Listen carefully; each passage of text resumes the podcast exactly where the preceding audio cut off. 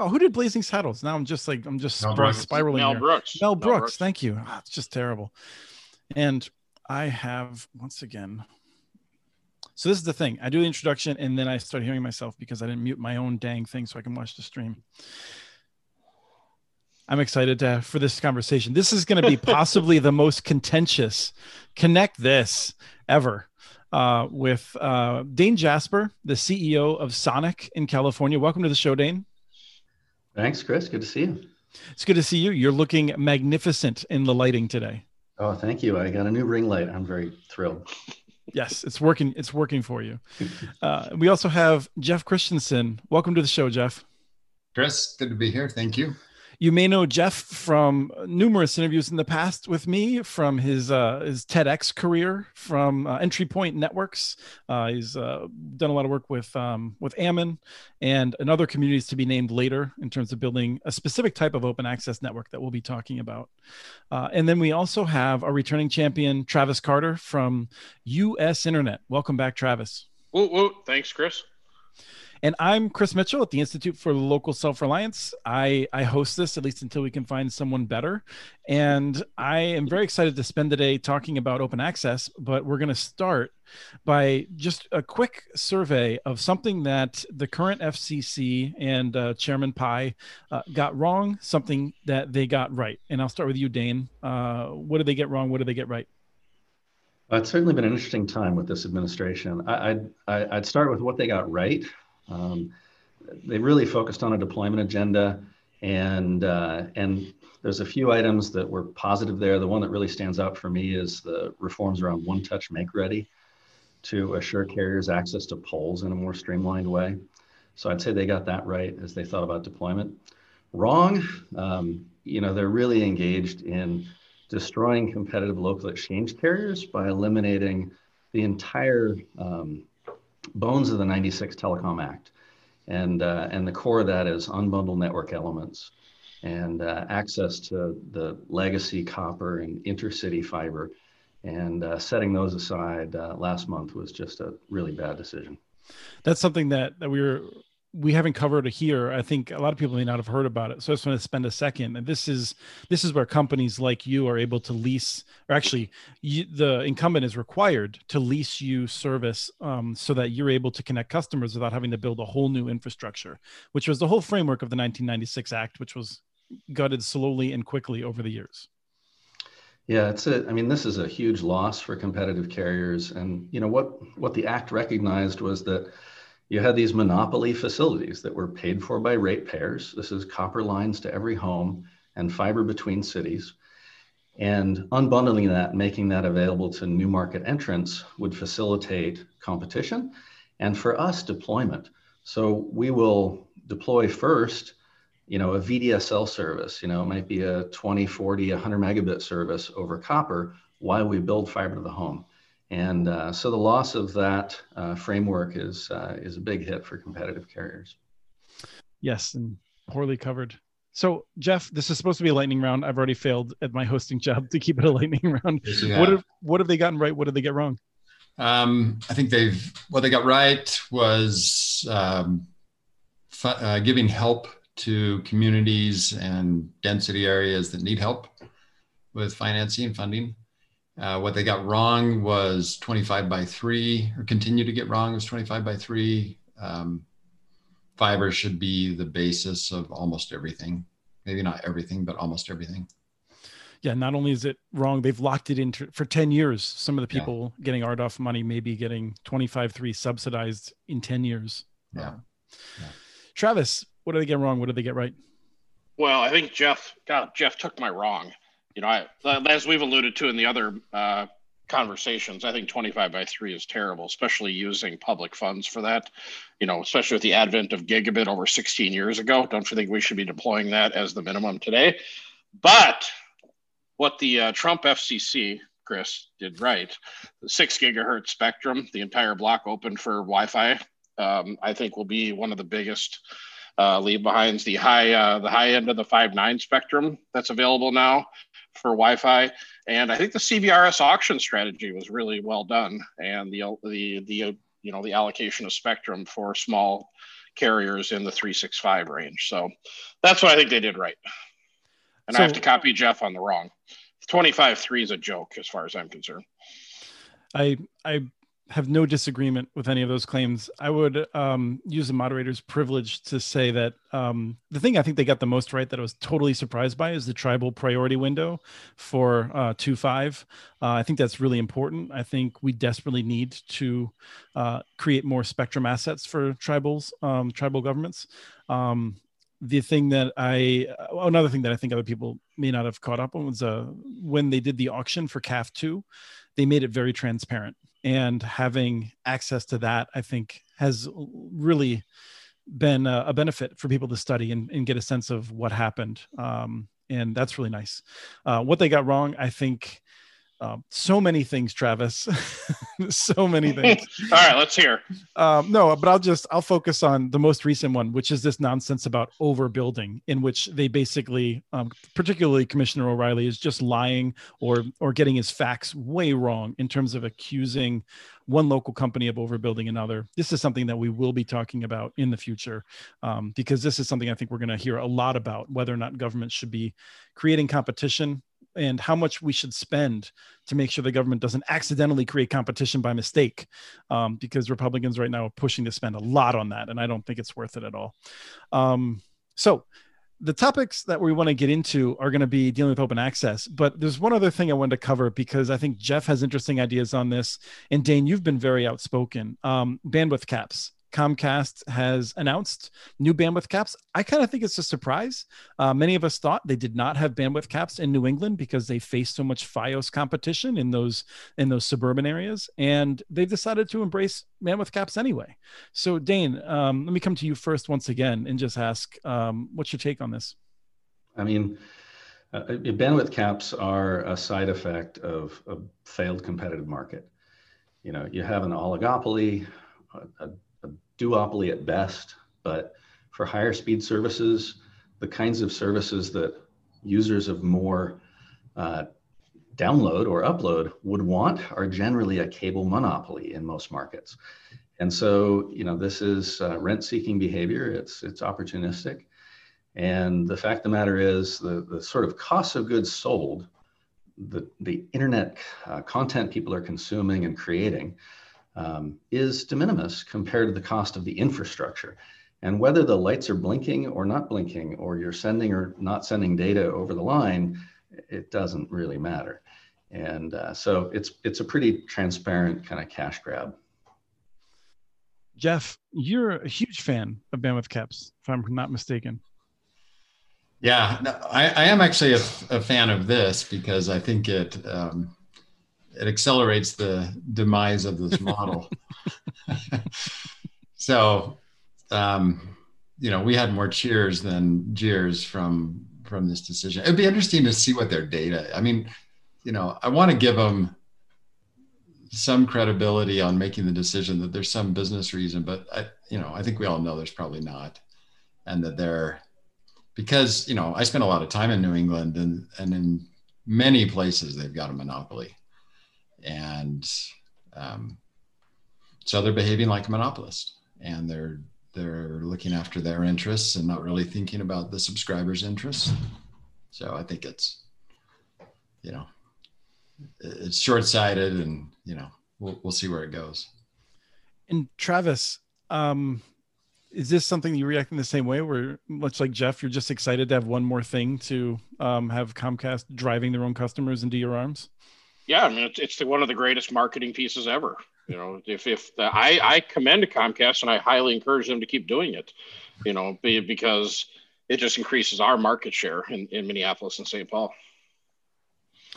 Now, I want to, like I said, we're going to devote time to this overbuilding nonsense. Um, not that I think, I mean, let me just be clear. I think it's important to have a good debate and be honest about the role of government in creating competition.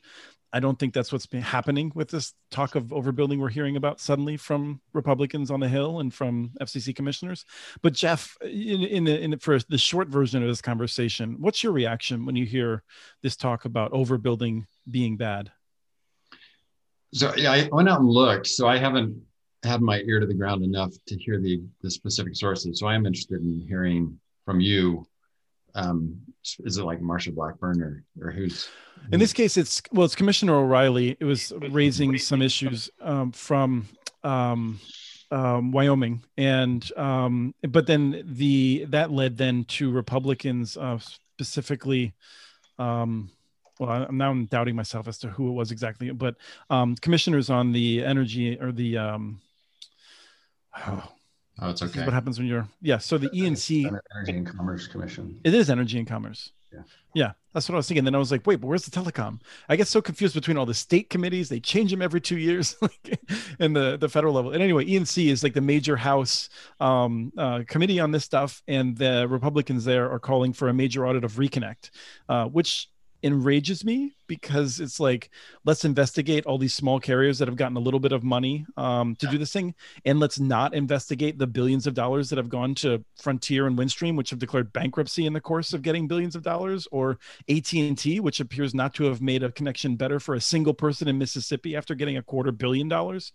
Um, no that's not auditable but let's audit these these small programs uh, the, the small grants. Um, so i just I'm livid about it, um, and that's more or less the issue. Um, is is whether or not government programs are money is going to carriers that are then building in an area where there's already a company that claims to be offering more than 25.3. Yeah. Well, and Chris, I'll, I'll say I think one of the roots of this is the use of the word overbuilding. Overbuilding does not mean you're building too much. It does not mean you're paying for a network twice uh, you know, traditional use of the term overbuilder. And overbuilder just means someone who enters a market when there is already an incumbent. And so you might have a cable company uh, that's providing cable TV, and then another cable company comes along, builds a cable plant, and offers cable TV. They are considered an overbuilder. They're not a first market entrant, it's a second market entrant. And what I think O'Rielly and others have done is torture this term and turn it into uh, overbuilding is bad. It means we've built too much or we're throwing too much subsidy money at something. And O'Rielly has some good examples where, you know, one or two school districts have said, well, the city is building a fiber network, but let's also get one from the Fed and let's get subsidy money from that as well. And, and that is waste in the program. And it is appropriate to label and find waste and eliminate it. But the word overbuilding isn't the right way to define that. Overbuilding just means competition. I want to just say that, Dane, you're someone who I trust you get your facts right. And so I'm going to assume that that's correct. In the examples I've seen O'Rielly's cite, it's often where it's a private company, which anytime I've looked into it, that company's been charging a ton of money and yeah. the district decides it would be cheaper to build their own network. But I'm sure that like so, I said, no, it, you're someone who gets your facts right. No, you're right. And th- there was a, an example used, which was a district which was trying to get federal subsidy money mm-hmm. when the city was already building a fiber network to them. It wouldn't be there for a year. So they said, we'll get subsidy mm-hmm. money and we'll end up with two networks. And won't that be great? And, and that is waste in the program. And he's correct in citing that. But there, are, there is another example where a private carrier received subsidy money at some point in the past, built a network, to the schools, hasn't fully recouped their cost, and now another bidder has offered cheaper service than continuing service with that carrier who got subsidy money. And, and O'Rielly says, you know, we shouldn't pay for a new market entrant to build a new network. Well, he's right because the first market entrant should be able to beat the new market entrant on price. and, uh, you know, that's, you know, you, you need to have an open procurement process and you need to keep the incumbent carrier, even if they were subsidized, honest with regards to the rates that they get. And um, you know, this is is not the same as a, a program uh, like the NTIA BTOP or RDOF or one of these programs that's seeking out unserved premises. Mm-hmm. This is the E-rate program that is seeking to connect every school at the lowest possible cost. And if someone new comes along and says, we're going to do it cheaper than those other guys, we, the government, the public that's spending this money, we should welcome that rather than making sure we're still lining the pockets of the person who got the grant five years ago. Yeah, I fully agree. And I would say that I agree with Commissioner O'Rielly's sentiment and others that there's limited funds. We want to make sure they're spent in the most effective way possible. Um, so, Travis, I want to give you a chance. If there's anything, you stay as far away from this stuff as possible. Um, so. Well, since since we historically don't qualify for anything, but I am very sympathetic to a private company that has taken out a substantial amount of debt to build a network and then have public funds being utilized to, I guess, overbuild or compete with you at a, at a reduced rate. You know that that would hit close to home. You know, the other side of it though is I'm never worried about it because you know we should be able to provide a better quality service than any of anyone to, that wants to come in and overbuild, which I think, quite frankly, discourages people from doing it. And then, lastly, who's the referee to decide if you know when and where these dollars should be spent and if they are if they're doing it in a malicious fashion because the current private company maybe is charging $10 more than somebody the referee thinks they should. Who, whose decision is that? You know the market is the market at the end of the day. Right. This is i mean the E-rate program has a competitive bidding process which is supposed to deal with with some of those concerns. But actually this i think this discussion in some ways really leads well into our discussion about open access because it's a discussion about you know building these different networks on top of each other uh, in ways that may not be necessary if we have open infrastructure that can support uh, the connectivity both Dane and Travis go way back to the day in which uh, there was open access. There was a telephone network that effectively anyone could use and and gain access to customers. And what we're going to be talking about for the rest of the show is, in some ways, if we could rebuild that, and as we are rebuilding that in some cities, uh, a common uh, fiber network that can be used by multiple carriers, how should we do it? What are the little the little nuances that we need to cover?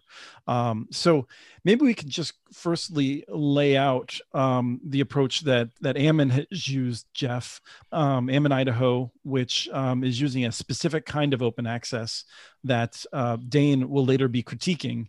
Uh, but we'll start with uh, with discussing this approach because it's it's usually the one people are pretty excited about right now let me give you an overview quickly? Yeah, so yeah. Just do a, and you know, you know, thumbnail sketch. Yeah. So, um, and as you think about overbuilding, I think it really asks the question, what's wrong with the system? If we're going to fix something, what should we fix? What's broken about the way we're doing delivering these services today and this and the infrastructure? So what Ammon has done is um, partnered with EntryPoint. We we developed the technology and it's the difference between what we're doing and say Utopia. Utopia's got, I think Utopia is the, right now the biggest open access consortium in the country, and they've got 15 service providers, and it's what we call manual open access. Um, what Ammon's got is software defined automated open access. So the consumers in Ammon, they, they pay for the infrastructure the separately. Subscribers, Jeff. Subscribers, thank you. um, pay the subscribers pay for the infrastructure independently. They pay for the maintenance and operation of the network independently, and they pay this the ISP independently. And the magic in Ammon at the ISP, well, at the service provider level, is that they can switch dynamically. So if you're if you're frustrated on cost or service, whatever, or your service goes out, you, you just switch. You it's a web portal and you get in and you move.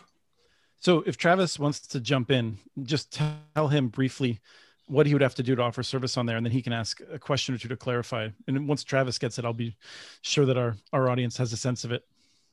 Yeah. So all the providers have there's a provider portal there's a network operators portal and there's a subscriber portal.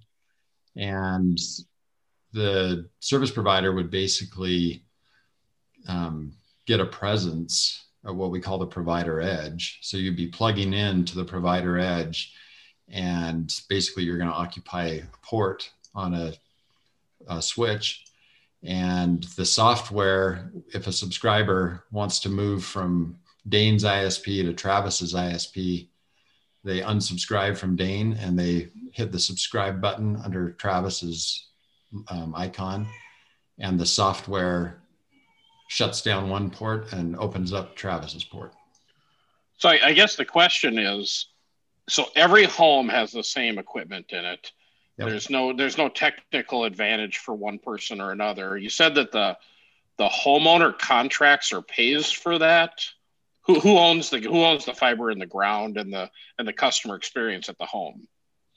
So that um, it, it's a combination. So in Ammon's case, the city ultimately is the the place of truth for the subscriber, but they, you know, as we iterate through this software, the software has become increasingly powerful at helping the subscriber to know where their issue is, and and and then really the part of the goal of software defined networking is to drive automation so that everything's transparent to the subscriber. And so if, if it's an issue with the ISP, the subscriber will know it.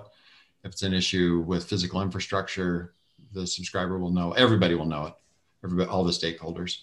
So if there's a physical problem, the city is the one that sends a crew. Yeah, that's what that's what I'm trying to understand. So like I just got a text from my outside plant manager of some fiber that was just dug up a few minutes ago.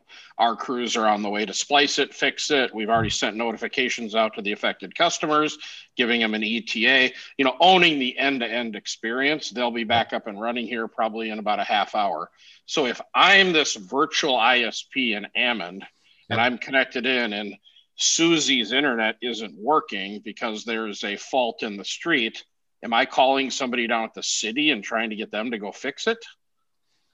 Yeah. Um, in reality, you would find with this network that you're not going to get very many calls. And I know you're you're used to owning the whole experience for your subscribers, but in this case, the city does a fantastic job of owning the customer experience and the combination of fiber, a very well designed network, and a bunch of automation makes the cust- the subscriber experience really elegant. And I think if you talk to the subscribers, that's exactly what they would tell you.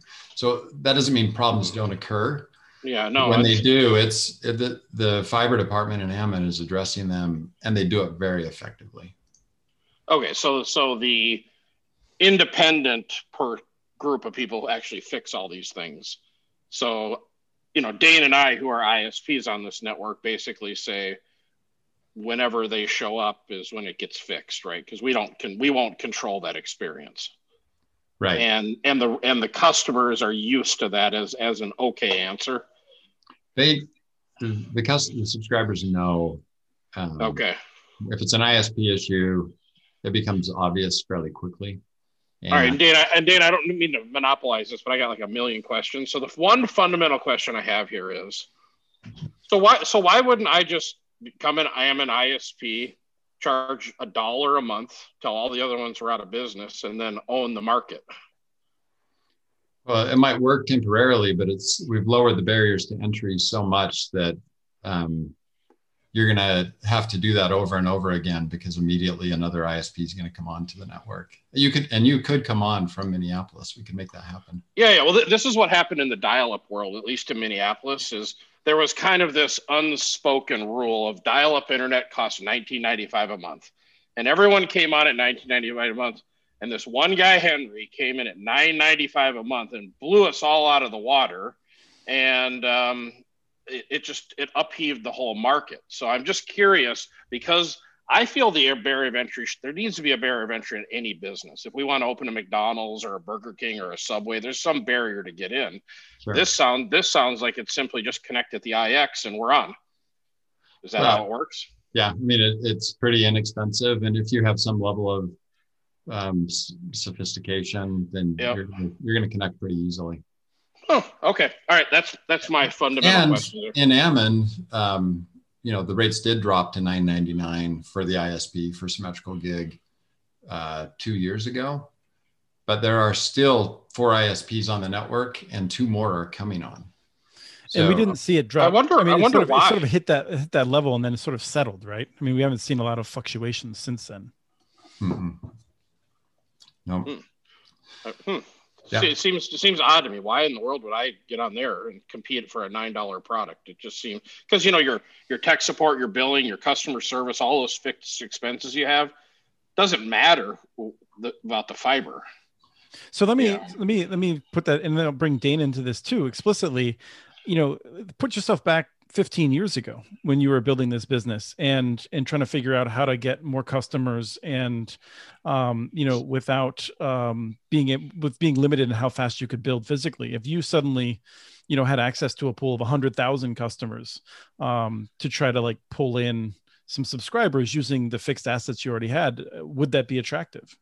Well it might be but see we've lived through this model before. So every time Central or what who was it at the time Qwest had a, a problem the customers didn't understand that it was CenturyLink's request problem. It was our problem. Right. And and and that's where between the price issue and not owning the infrastructure so you can control the entire customer experience, I think it would be challenging to maintain a high customer service level. It, maybe I'm wrong. I'm just. I think I if your full experiences with Qwest yeah. or in Dane's case with AT and T, you might be a little bit, um, yeah, you know, gun shy because of how many problems. Well, no, no, it's, it's, just we've yeah we've lived this already, and and it was it was not good. So what you're saying is you've lived through a software defined network that's open access before. Who deployed sure, yeah. that? Well, no, no, F, no, you know, no, no one FB. Yeah, yeah. Because I was thinking we were the first to do it. No, no, this was back in the '90s. Dane, I think you're on. Uh, you're muted, bud. But this was back in the '90s when we bought phone lines. It's you know, well, call it Jeff, you know, in the in the era of DSL resale, you know, when ISPs were selling DSL on the incumbent telephone companies' networks, that was a software-defined network. You'd get a PVC um, for each customer, and the customers could switch ISPs at will. Um, and that was 1998. So that model is not new per se. And um, I think the point Travis makes also is an interesting one, which is fundamentally there'll be just a race to the bottom and there'll be a $1 provider who doesn't answer the phone. And you know in some way in the long run they hope to game some money out of the system. The price will go up in the long run or something like that. And so you know i look at networks like the utopia network with 15 providers and i think 88000 homes passed or so um, a, a, a, smaller network like Ammon, and as a as a service provider, I can't see the point of entering. And um, so that's so the struggle. Let me, and, let me jump in there for a second, Dane, um, because I think something that you just said. I don't want to. I don't want to um, trivialize it. Um, but one of the uh, things that I think cities are looking to do is not just to say, "Hey, midnight," you know, um, uh, midnight riders. Not boy today's not a good day for the words for me but um but you know the uh, you don't want you don't want to just have any old person come in and suddenly be like i'm going to sell this for a dollar. Cities will likely be vetting this. I mean one of the things that i find interesting is cities often have contracts with isps in which they will answer the phone in a certain number of rings and you can take an isp off of the system for non-performance. And so you know some of these things I, I absolutely agree. These are real problems that could really poison the well for everyone but i also feel like some of these things can be solved it, yeah, but I, I, I, sorry, real quick, Dane. I think Dane and I could enter the Ammon network at a dollar a month and provide as good a service as anyone that's there right now. And as soon as there's nobody, it's the old Starbucks game or the gas station. Travis, so, so the second that then you try to take advantage of that and you say, you know what, now our price is going up to 12.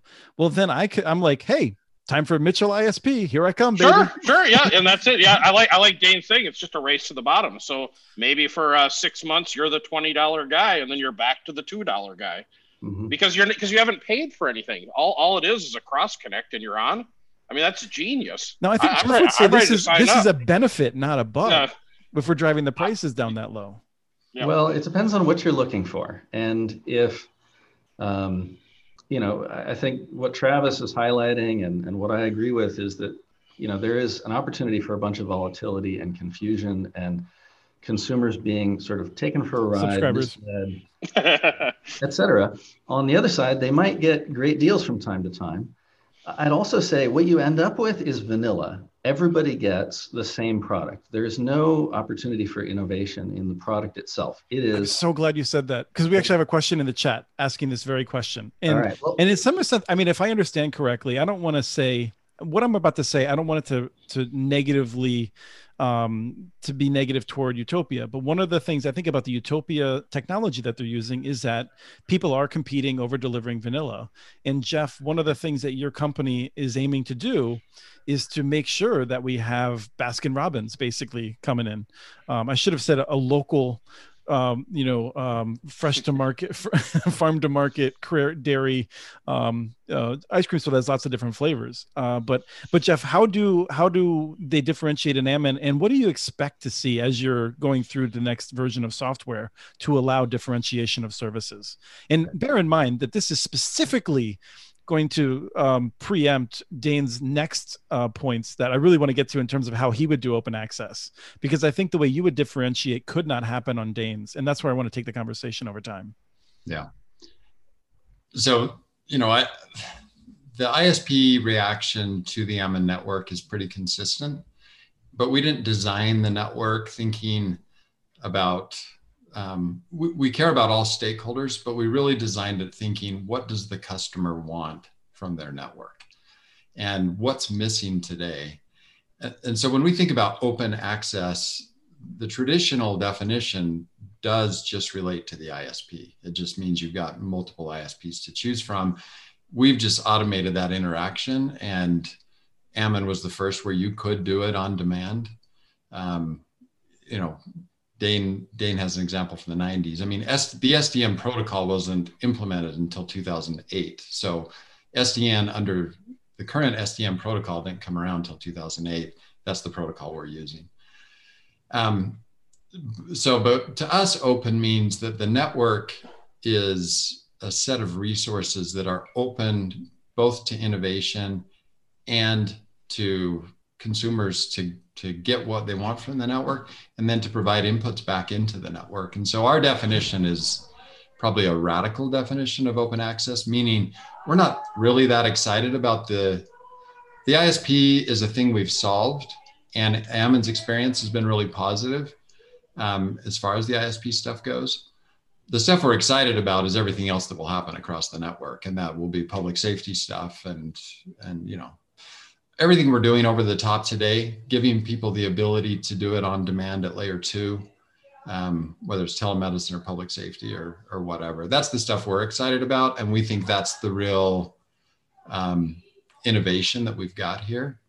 So, you know, I understand ISPs can get frustrated. We do really, I think what we're doing is we're forcing the ISP to automate uh, because they won't be profitable if they don't and to be clear about that because i think this is important is that you're trying to take the isp and lessen their power and give that power to the user in ways that um, that i don't see other um, open access approaches necessarily doing because at that point the isp um, in, in Dane's edition, which I'll, I'll give you a second to, to describe your, your ideal Dane for open access.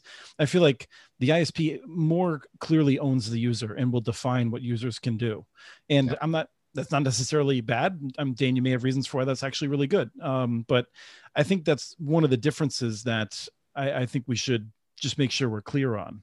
And and Jeff, I mean, I think you're placing a bet that we are going to see new services that, much like in 2005, we did not see a use for Twitter. I know some people still today don't, but like there are applications I fundamentally believe that will be developed, that could be developed using the fact that you're able to do more layer two stuff without having to ask anyone's permission. That's pretty exciting. Yeah. Yeah. you will see next year things you can do across the, this network you can't do across other networks. So that's my check on me in a year, Chris, to make sure we achieve that. But you'll see innovative things that are only possible across this kind of network uh, coming out. So, you know, I don't want to diminish at all. I think Dane and Travis are both, I'm sure, running great businesses, and I, I know they care about their customers, which ultimately is a big part of what we're trying to deliver in terms of experience. Our definition of the problem has a lot to do with monopoly control. Um, and we think the old model is siloed, and it's very difficult for customers to change in a siloed model. Really, what we've done is torn down the barriers for customers. If they don't like the experience they're having, they can dynamically change. And the data doesn't back up what both Travis and Dane are worried about, which is somebody doing it for a dollar to run the market down to nothing and then take over. That that has not proven to be the case. And let me let me I want to transition to Dane's model to make sure we have plenty of time to discuss all these options. But I want to take a moment to say this is very serious. And the issue here that cities need to pay attention to is that Dane and Travis represent thousands of people that started these businesses and then were burned in part because they did not control the infrastructure. Ammon is doing a really great job of professionally making sure the infrastructure remains strong. Cities that don't take this seriously, who may skimp on how fast they respond to a fiber cut or other problem, they're going to create a world of problems for themselves because ISPs have been burned before and and they're not going to stick around if that's what happens in that city on that network. So Dane, um, I'm I'm coming to you. I'm uh, I'm the mayor uh, that has unlimited power, and I want to build an interesting open access network. How do you have me do it?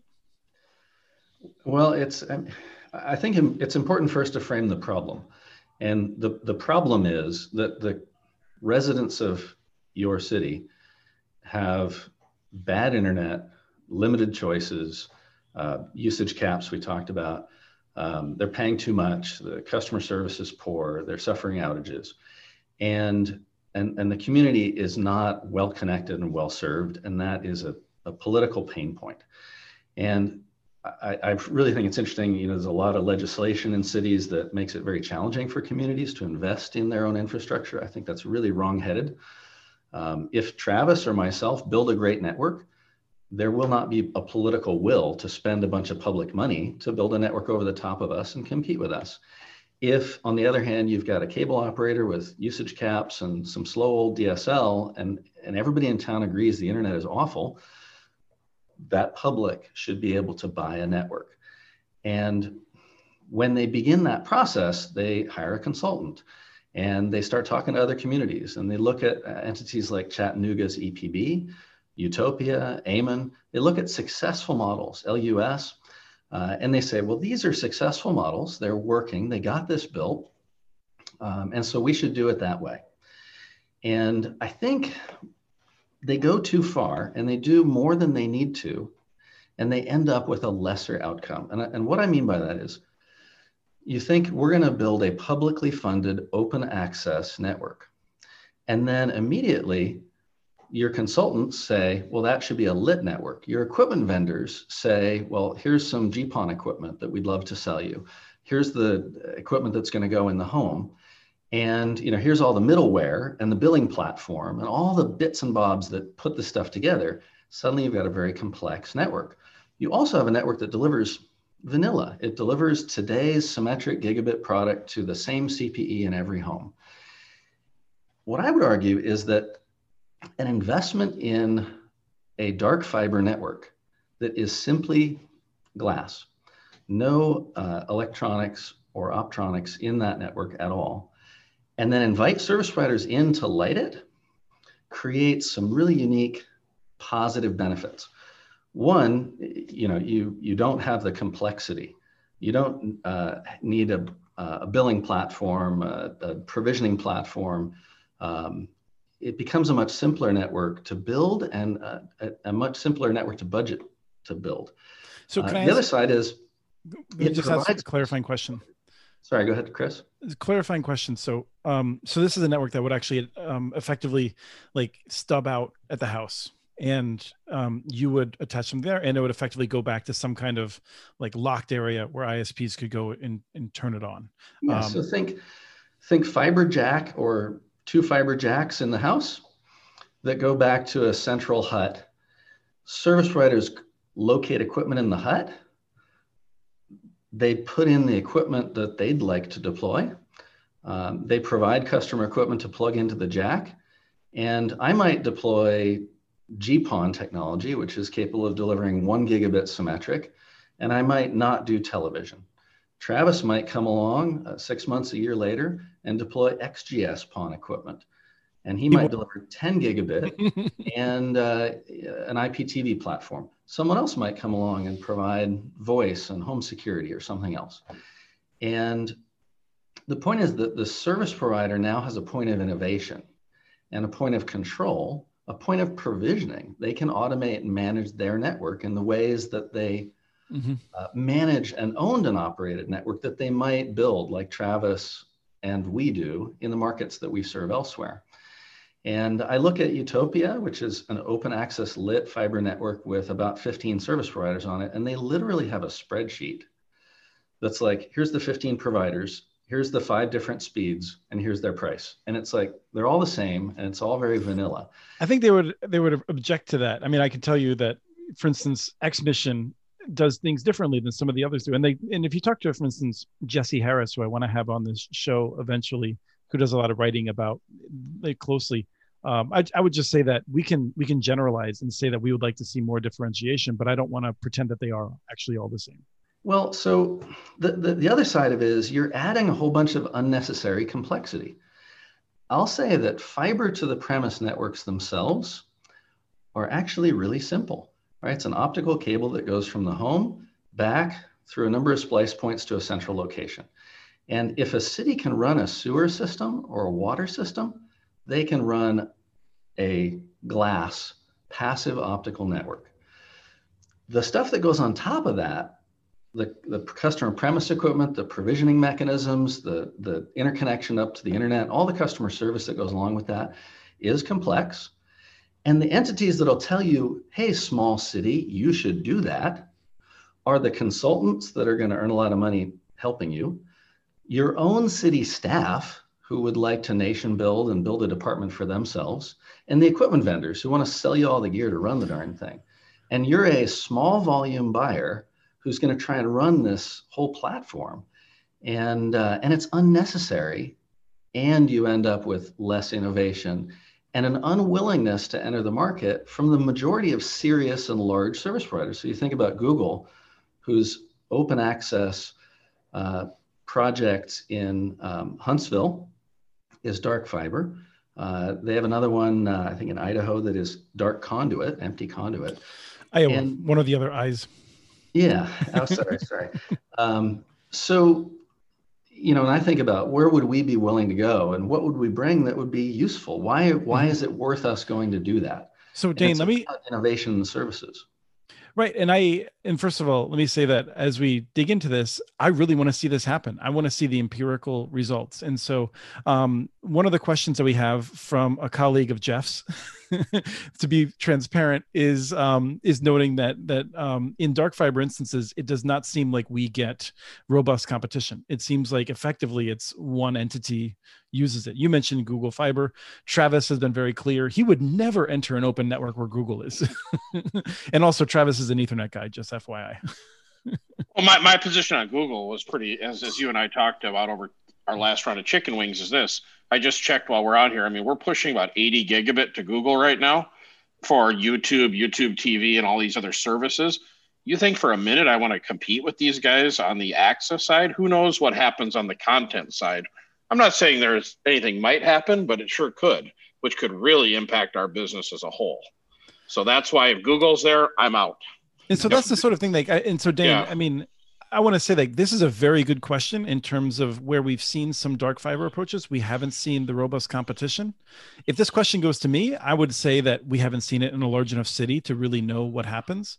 But how do you respond to it? So what we've seen is that the, the vast majority of municipalities that have moved ahead with open access networks have been convinced by their consultants and equipment vendors that they need to light that network. Mm-hmm. And what it, cities it, are those, Dane? What are you talking about? Well, Ammon, Idaho. All the retail. Or, well, a lot of the retail. Well, Ammon has the lowest. So, um, Ammon has the lowest prices in the world, according to the connectivity report. And they've got a 63% take rate that's climbing every month. So, where's the calamity that um, Fast Company magazine says Ammon's the best fiber optic network in the country? Sorry, Jeff. I, I don't think for this purposes, I don't feel like we should litigate Ammon specifically. I think Dane's making a point, which I think is unnecessarily cynical, and I'd like to reframe it to address it, which is you. that consultants um, who care most about their interests of their clients are worried about offering a dark fiber model that they haven't seen proven anywhere. It's classic chicken and the egg. Um, and so I think we have a lot of cities that would be interested in this, but there's not a lot of evidence for it. And so, you know, Dane is someone who I brought on the show because um, I like talking to him, but also because he, um, I, I take very seriously that that if he thinks something will work, I am very interested in trying it. The issue is that we haven't seen it work. Now, Huntsville is a large city they did this sort of, but you had to do drops. You had to pay for the drops. And so the cost to an ISP is still probably itching up close to a thousand dollars to acquire a customer. Dane, how much does it cost to acquire a customer in the model that that you're suggesting? Because I think that's one of the limiters limiters in, in getting customers on this model. Well, and I don't I don't want to throw uh, I don't want to throw Google or Huntsville under the bus, um, but I will um, because that network was really designed for one carrier. It's ostensibly open access, and there's some limited open access capabilities. But because the carrier uh, pays for the drop and does that drop facility and owns it, and more critically, because it is a um, it's a split passive optical network. There's splitters out in the field. It's really a challenging network to, to, to see as open access dark fiber. And I think they've labeled it as open access dark fiber but it would be very challenging for a second or third or fifth market entrant to go in there. This recipe requires um, a home run strand or two from the home and a jack in the home that is accessible to the consumer back to a hut location where ISPs can co-locate. And one ISP might deploy one brand or uh, protocol of equipment, another, another, one might offer one array of services and another uh, a different array. But to your point of we haven't seen this work and, and how does a how does a community gain confidence in this? You do need an anchor tenant. So if you say we've got 10,000 homes, we're going to uh, have those homes pay to build a dark fiber network to them.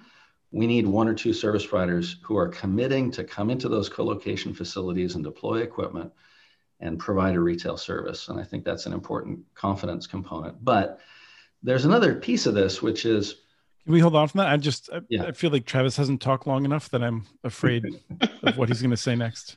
No, I mean I like the idea. I guess if there was just a well, it's the old it's the CLEC model, right? Where you're going to buy you're going to buy pairs of copper to the home, and you can do it choose to do with it what you want.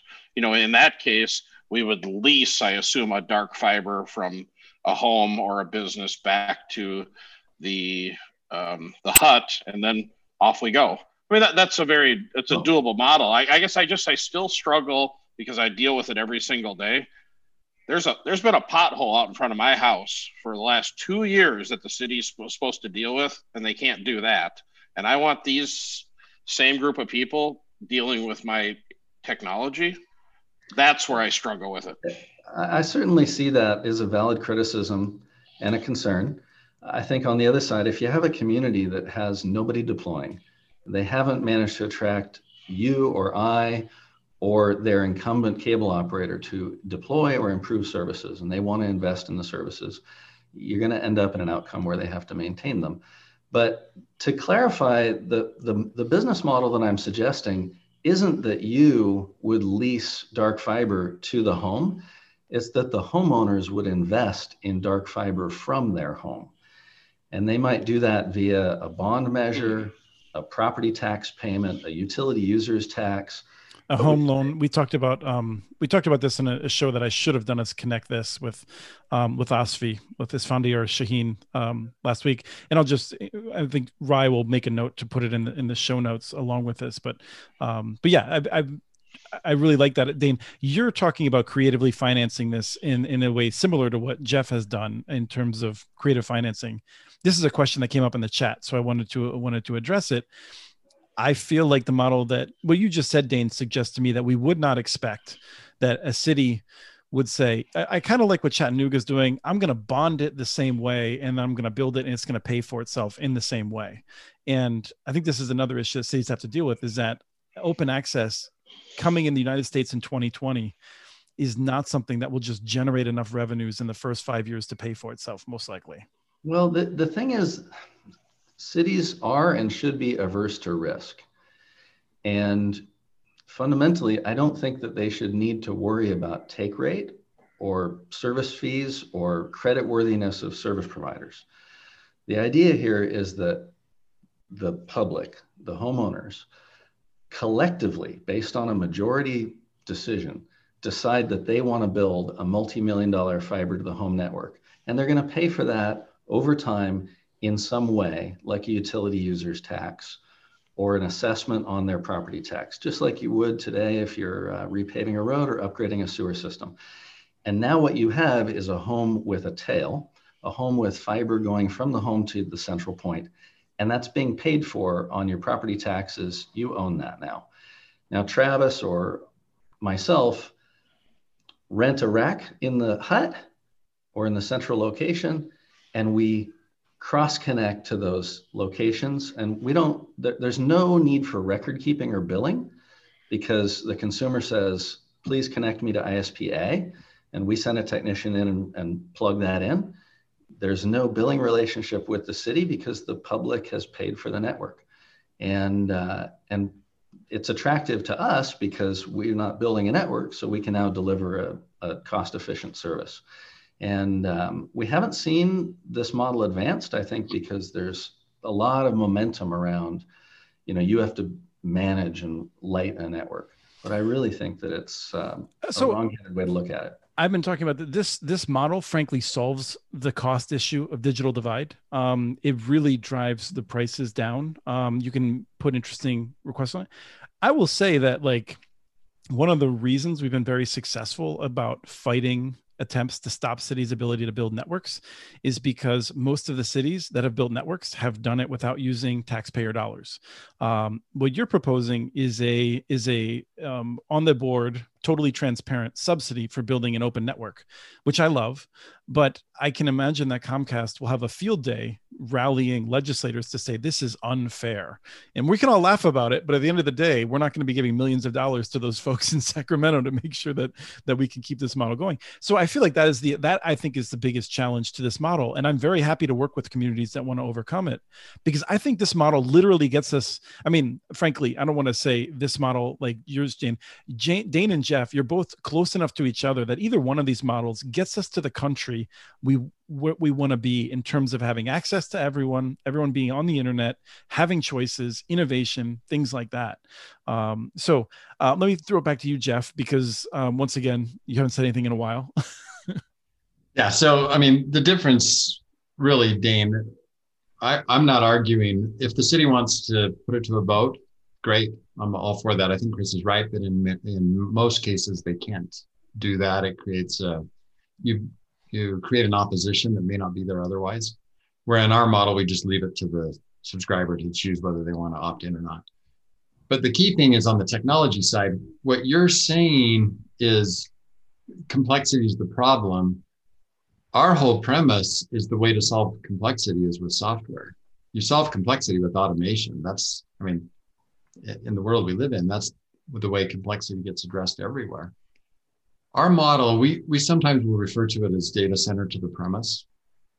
So we really, software defined networking has primarily been implemented in the data center to some degree in the enterprise, but primarily it's been implemented in the data center. And so we took that model of what's been implemented in the data center and said, all right, how do we overlay this onto a city, this, this same functionality? And, and really what we're doing is what you want to do physically in terms of plugging somebody in and plug them, uh, unplug them is we're doing that with software and automation and, and this SDN protocol. So it's, we would argue that you're still technically at a siloed model.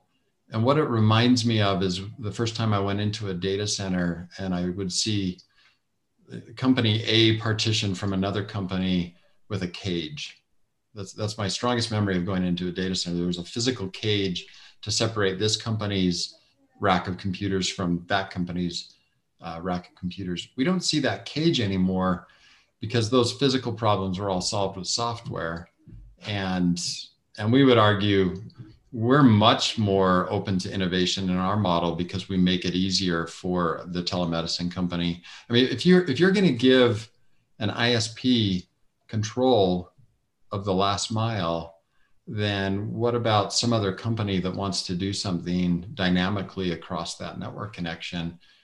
We can do it because we've got virtual machines, we've got containers at the edge. So our, our whole premise is that everything interesting is going to happen in software at the edge. Um, and so go ahead.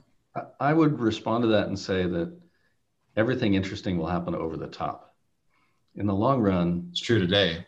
In the long run, the internet is the application. All of the stuff that will come over it. And you think about, um, you know, cable TV is a great example, right? It used to come in over a coaxial cable. And now it doesn't matter. You're on Wi Fi, you're on a tablet, you're on a television, doesn't matter. Television and being entertained is now an app. And um, so, you know, I get the idea that there might be some future innovative application that requires layer two, but I've I'm, I'm very skeptical that that complexity is required. And in the end, for ubiquitous access to whatever that resource is, it'll go over the top. Chris, you should have us on in a year, and uh, and we'll see if anything mm-hmm. is happening at layer two in an automated. No, way. I think this is good because this is. I mean, you know, this is um I, I just go back to like there's very good reasons that engineers will say one or the other and the people that follow this very closely will focus on why trends will go one way or the other and and I just think that one of the reasons I like both of you having both of you on is I think you're interested in knowing. You're not going to be interested in lying about the results of next year, but if we see these these applications develop, I'm I'm very interested in it. Um, one of the things I wanted to make sure was very clear to people who are listening um, is that both of you are also proposing something that we don't see proposed by cities, um, which is uh, that the service provider is not paying for the infrastructure or is not paying for access to the infrastructure. Most cities are contemplating where there's open infrastructure, you charge a fee per line. And you're proposing that once again, we adopt the road model, which would be UPS does not pay per house it goes to and uses the roads to get to. It just uses the roads as it sees fit. Um, it's not a perfect analogy, but but this is something that I think is really interesting. It further drives the price down, but it does then put more pressure on the public to finance it whether it's through um, you know a, a, user fee upfront as jeff does which can be amortized over many years or via you know a public bond in the way that that dane is proposing and and i mean you know this is a show that mostly I think attracts uh, people who are deeper into this than, than cities. But cities should be trying this. Like this is the time to be trying to figure out how these different models would work well. Now, Travis, let me give you a, a chance to to jump back in. Well, I guess I honestly I kind of like both models. I like Jeff's model because the barrier of entry is real easy to get into, and I could be the five dollar internet guy in Hammond or wherever it is, and because my product you should drive there. You should take I mean, your, I mean, your 5G I mean, modem and go there.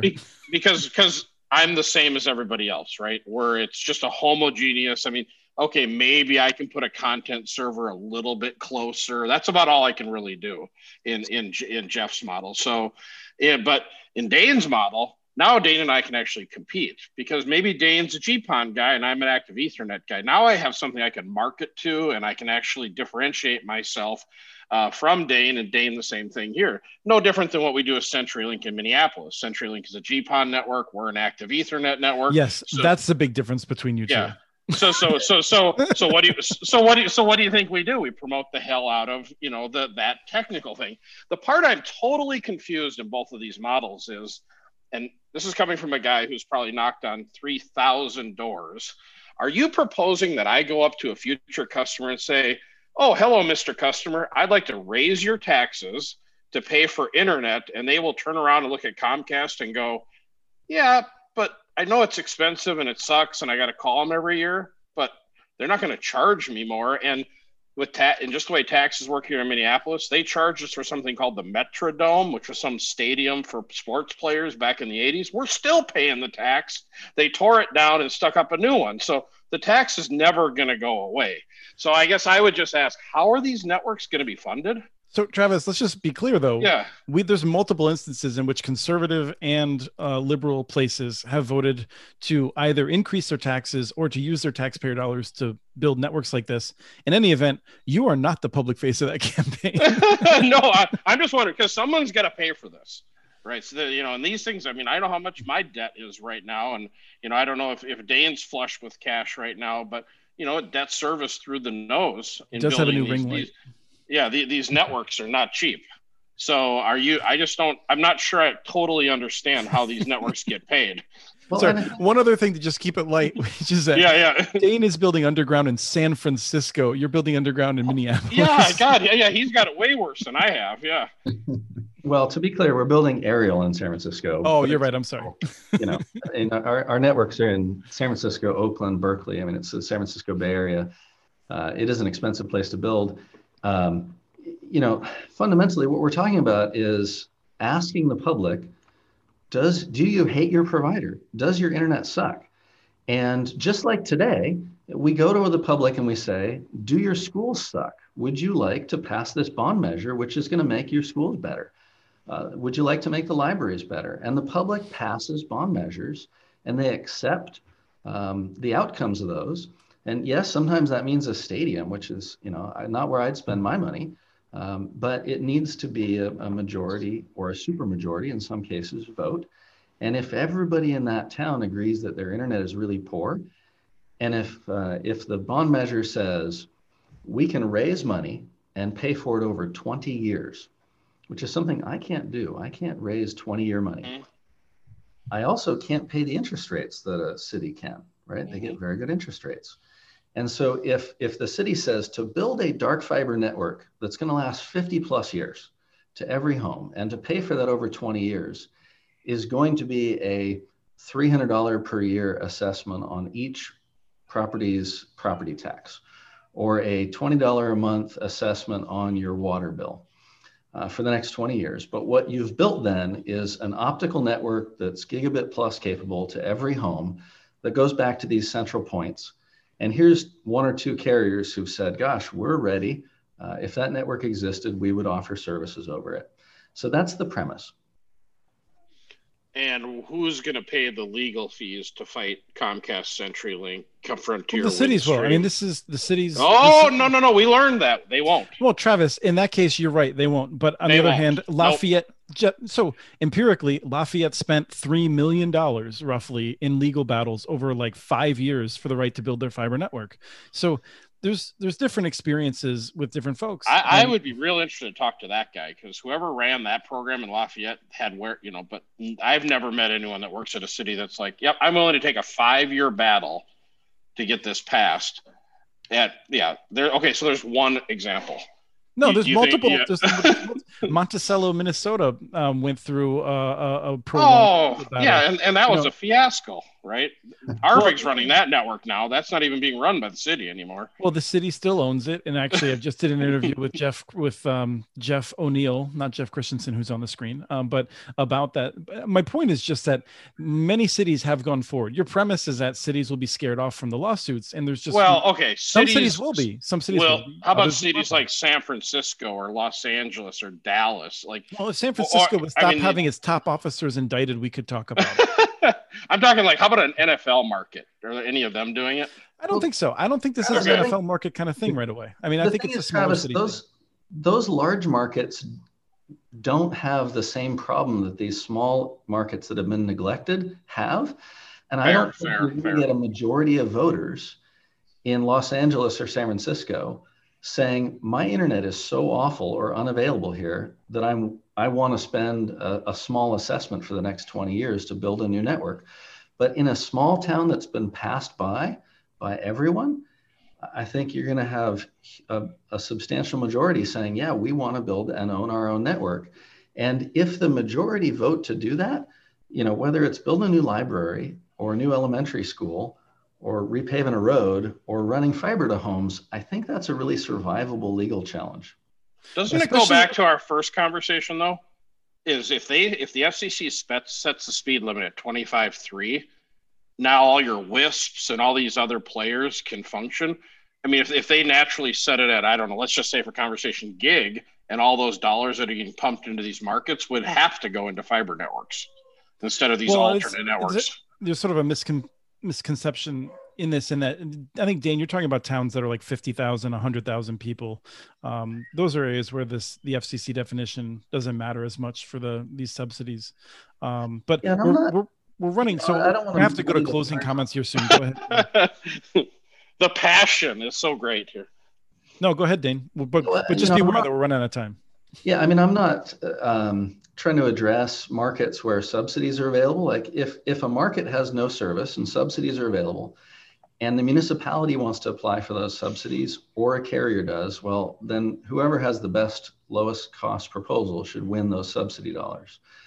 Um, what I'm thinking about, you know, Travis, is you know markets. You know, you've got a, a market of 50 or 100,000 homes, where the majority do have some level of service but we all who live here agree that it's awful. Uh, that talking carrier needs to either step up and improve that network, or we, the majority, are going to vote to to buy our own network. And uh, and the answer isn't for the incumbent carrier to to sue the city. Uh, it's going to be for the incumbent carrier to upgrade their network and convince the public that they don't want to take that risk and invest those dollars. Also, Fair enough. Fair so enough. the- yeah. Travis, don't forget that we're talking about some of these cities are dealing with Mediacom versus Frontier. We're not talking about Comcast. The, we're not talking about the paradise of Comcast versus CenturyLink here. Um, but then the other piece of it is also is CenturyLink is now doing this in in Saint um, in Springfield, uh, Missouri.